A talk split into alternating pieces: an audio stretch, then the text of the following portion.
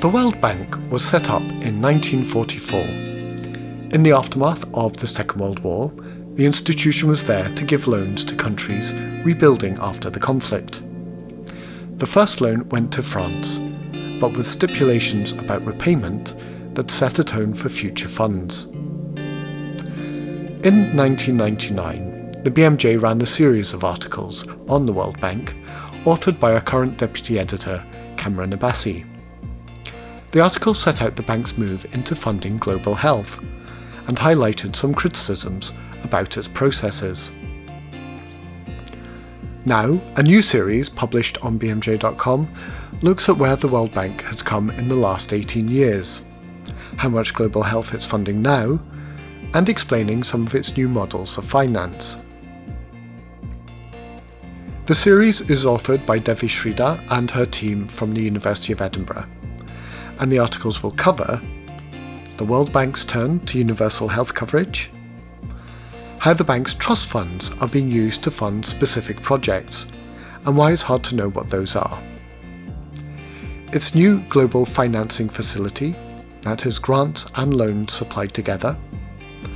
And finally, how they're creating a market out of pandemic insurance. I'm Duncan Jarvies, Multimedia Editor at the BMJ, and in this third interview, I talked to Janelle Winters, a researcher at the University of Edinburgh, about one aspect of the bank's structure trust funds. Janelle, thank you very much for taking the time to talk to us. Of course, thank you for the invitation. Now, this article is about trust funds within the World Bank. Um, can you just give us an outline of how funds in the bank usually work and why are these trust funds a little bit different? Sure. I, I think the first thing to, to think about is basically how the World Bank is structured. Um, so a lot of us, you kind of think of the World Bank and you think it's one single institution, but actually it's not. Um, so the World Bank itself has two institutions. One is the International Bank for Reconstruction and Development, IBRD, and the other is the IDA, um, the International Development Association. So they have slightly different lending for health, but they're both kind of similar in many ways. Um, and basically, the way it works um, is for IDA, you have a replenishment system. So a bunch of donors, there's about 189 of them to the bank, they come together um, and they make pledges for about three years. Whereas for IBRD, you're also collecting money from about 189. Um, and together, uh, basically, the amount of money that you give kind of gives you a certain level of say in where the bank sends that money.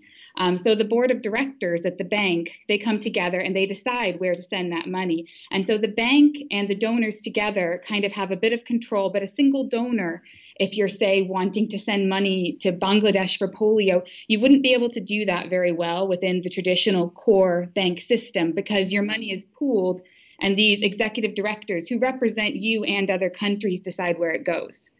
Trust funds are a little bit different because you're taking away that same kind of board of directors in this formal structure.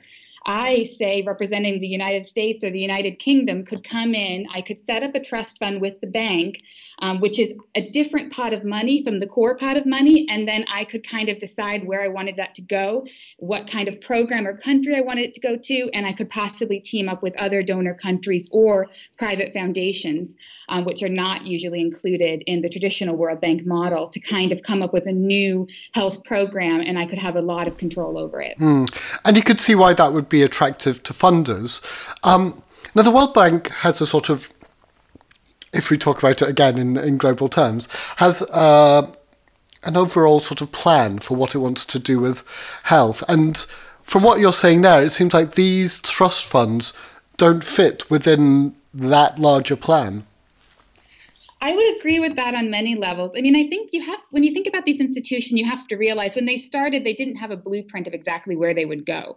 So when the bank started, they had no health programs at all in the 1940s. It wasn't really until the early 1970s with the onchocerciasis program that you actually had a bank investment in health, and it was quite controversial. And so you're kind of seeing these trust funds, which supported this first bank health program, kind of slowly start in a kind of a parallel structure to a lot of the other processes at the bank. Um, and you've seen over the years, they've really risen since the 1990s. Um, but some people at the bank might argue that this is a bit dangerous because they don't have the same level of control over certain trust funds.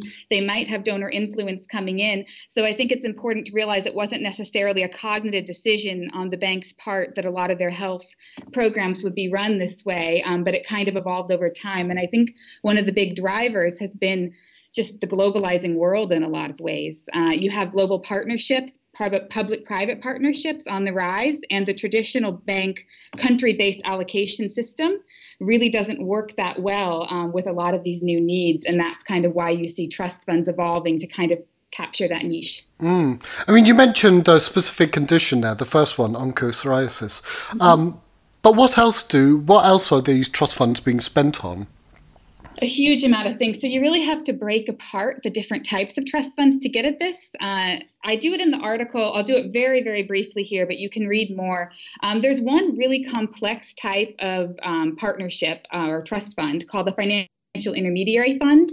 Um, these tend to fund global partnerships. The bank's often really a trustee more than supervising where the money goes for these kind of trust funds, but these tend to fund very big vertical or disease specific control programs. So the Global Fund to fight AIDS, malaria, and tuberculosis, technically that's a trust fund of the bank, but they have you know membership on the board, but they're not actually in charge of exactly where the money goes.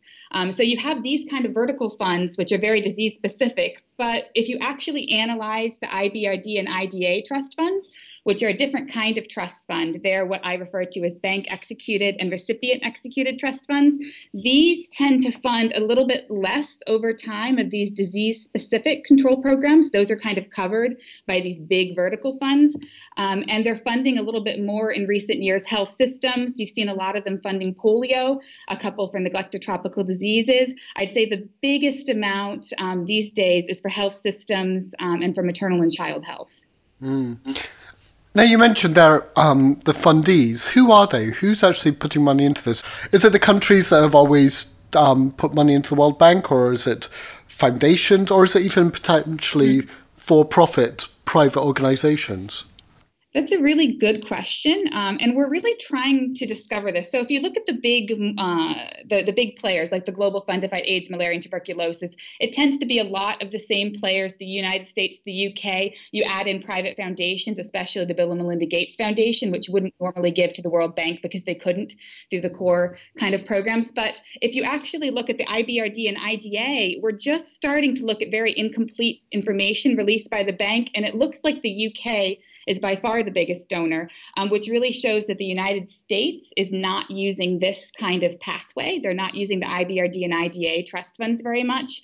And you could argue, you see Germany, Sweden, Norway, the UK, so those are some of the big ones, as well as the Bill and Melinda Gates Foundation. You could argue that some of these donors are trying to, in a way, perhaps subvert some of the United States influence on the traditional um, US processes, and they're using this as a way to kind of meet their own ends and support the programs that they want to support. Mm.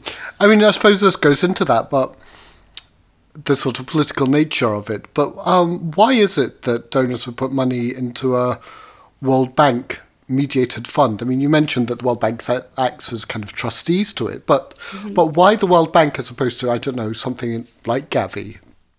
Well, I think traditionally, at least, this goes back to my research with onchocerciasis in the 70s. A lot of donors really like the idea of using the bank. It has AAA status. It's a very trusted. They feel like their money is going to be invested well, um, and they feel like they won't lose any of the money. So I would say, at least initially, that's why you saw a lot of uh, countries investing in the bank this way. I would say now, you know, a lot of donors are using Gavi and the Global Fund. I mean, Gavi and the Global Fund have now passed up the WHO in terms of commitments. Um, Um, they're certainly higher than the World Bank, IBRD, and IDA trust funds. Um, they're rivaling a lot of the core, um, tr- the core uh, funding for health at the World Bank. So I would say that they are using these platforms. This has caused them to put less into HIV/AIDS and other kind of key um, tuberculosis, malaria. They're putting less into trust funds for these kind of things at the World Bank, and they're using it more for health systems. So I would say for the big diseases, they tend to use Gavi and the Global Fund. For some other smaller things, there's a real advantage to using the World Bank trust funds in that they can co finance um, projects um, that a country is already involved in with the World Bank. So, for instance, if I am, say, doing polio work in Pakistan and I have a World Bank loan that I'm working on in that country as a donor, I could also provide advisory funding and other kind of funding that would help, um, or perhaps get others in the region interested in also investing in this same um, kind of disease or the same kind of health system support. So, in a way, they're using it um, as uh, a buffer, in a sense, to some of the uh, core programs as well. And is there a worry that by having funds go into these trust funds, which countries can sort of, or which donors can specify where they're going, that other organisations like WHO, who are having increasing problems um, getting the funding that they need, uh, it's a worry that money's being diverted from those big multilateral um, organizations to these funds, which are, are much more specific? Oh, absolutely. There's a worry. So um, Devi Sridhar, uh, who leads our team here, often recall, uh, often refers to the old multilaterals, the WHO and the World Bank, and the new multilaterals like Gavi and the Global Fund. And from what's been studied so far, it doesn't seem necessarily like these new kind of innovative financing mechanisms that are funding things like um, Gavi and the Global Fund are necessarily increasing the overall pot of money that's going into health, global health. They might just be channeling it differently, which is concerning because you know multilateral institutions, the old multilaterals, were set up so that you could have you know these 189 member states come together and collectively make decisions and perhaps avoid, you know, having uh, orphan countries, you know, as they might be referred to, countries that kind of get left behind by bilateral aid. Um, so it certainly is a concern. I would say, I mean, when you look at the WHO budgets and stuff now, um, you you kind of think, well, no wonder perhaps they're having trouble with Zika and other kind of uh, modern epidemics and other major public health problems, universal health coverage and stuff, because the funding is being diverted in a lot of ways, um, and like you are seeing a lot of private uh, foundations kind of having a huge stake in the priority setting within global health. And it's not necessarily in and of itself a big problem, but the Bill and Melinda Gates Foundation, for instance, is calling a lot more shots than, you know, in the pre-2000 world um, when these kind of new multilaterals and these new private donors um, were not active. Mm. Now, in your paper, in your conclusion, um, you say that there's a, well, you call for transparency. Um, and from what you're saying, you know, if, if we're not sure about the influence of some of these external players, then that's an important thing. What kind of things are actually opaque to the public at the moment when it comes to these trusts? I would say most things. So when when you look at the World Bank website, for instance, if you were looking at core HNP, we call it health, nutrition, and population core projects, they have a very nice database there um, that's searchable, where you can look by sector, you can look by theme, um, you can find project documents, you can find lists of what was spent and committed by whom in certain countries, and so you can track um, their priorities, you can track who is spending and who is receiving.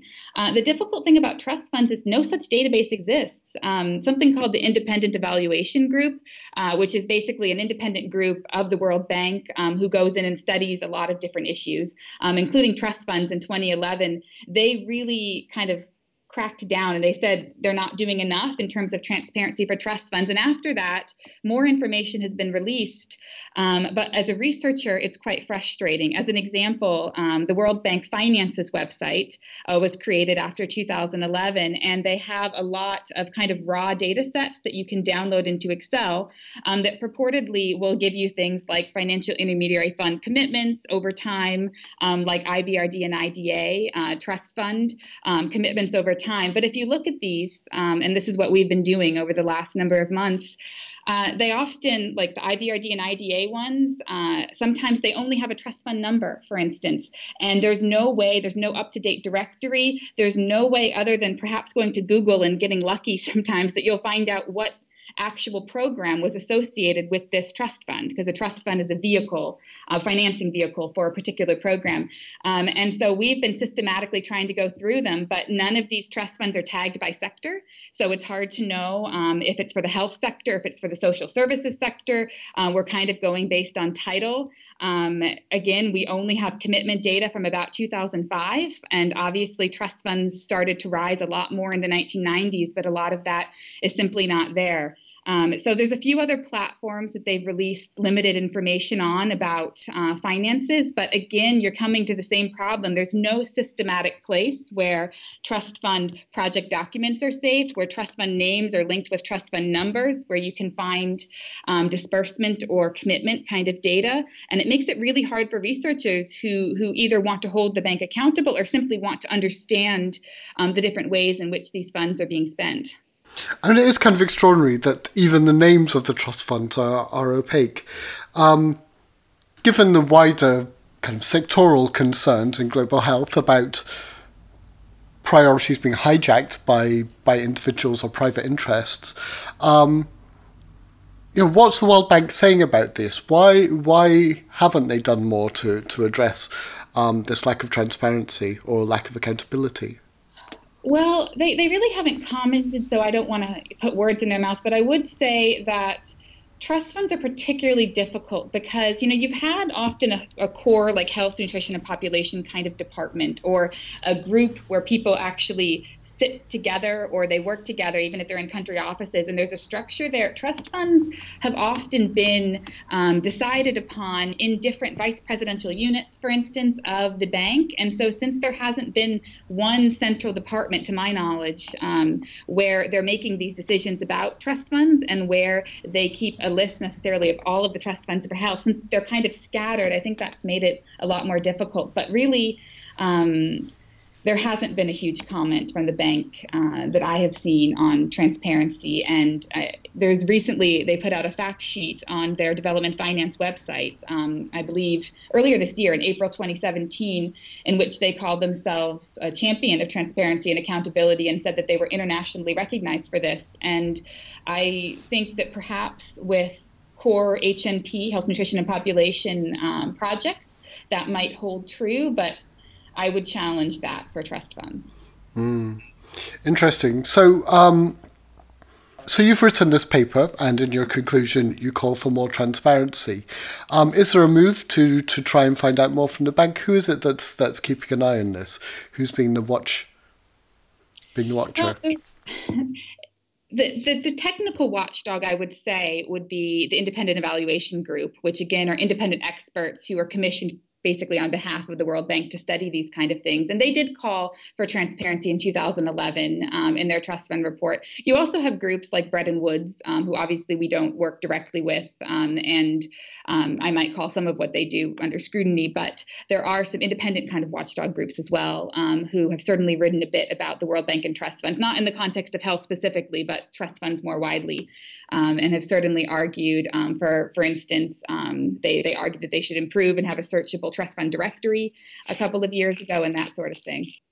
There's something that I haven't talked about yet so far is IFC trust funds, um, and that's a whole other part of the picture that we barely touched on um, in the article. Um, the IFC is another arm of the World Bank, the International Finance Corporation, and they also have trust funds. And um, I think that there have been other independent bodies that have called on the IFC, which tends to work with um, private corporations um, and private kind of advisory services, and have called on them not just in the context of trust funds, but more more widely to release uh, more information to the public, both about you know safeguards um, for their funds and also um, just about what is being funded in terms of health.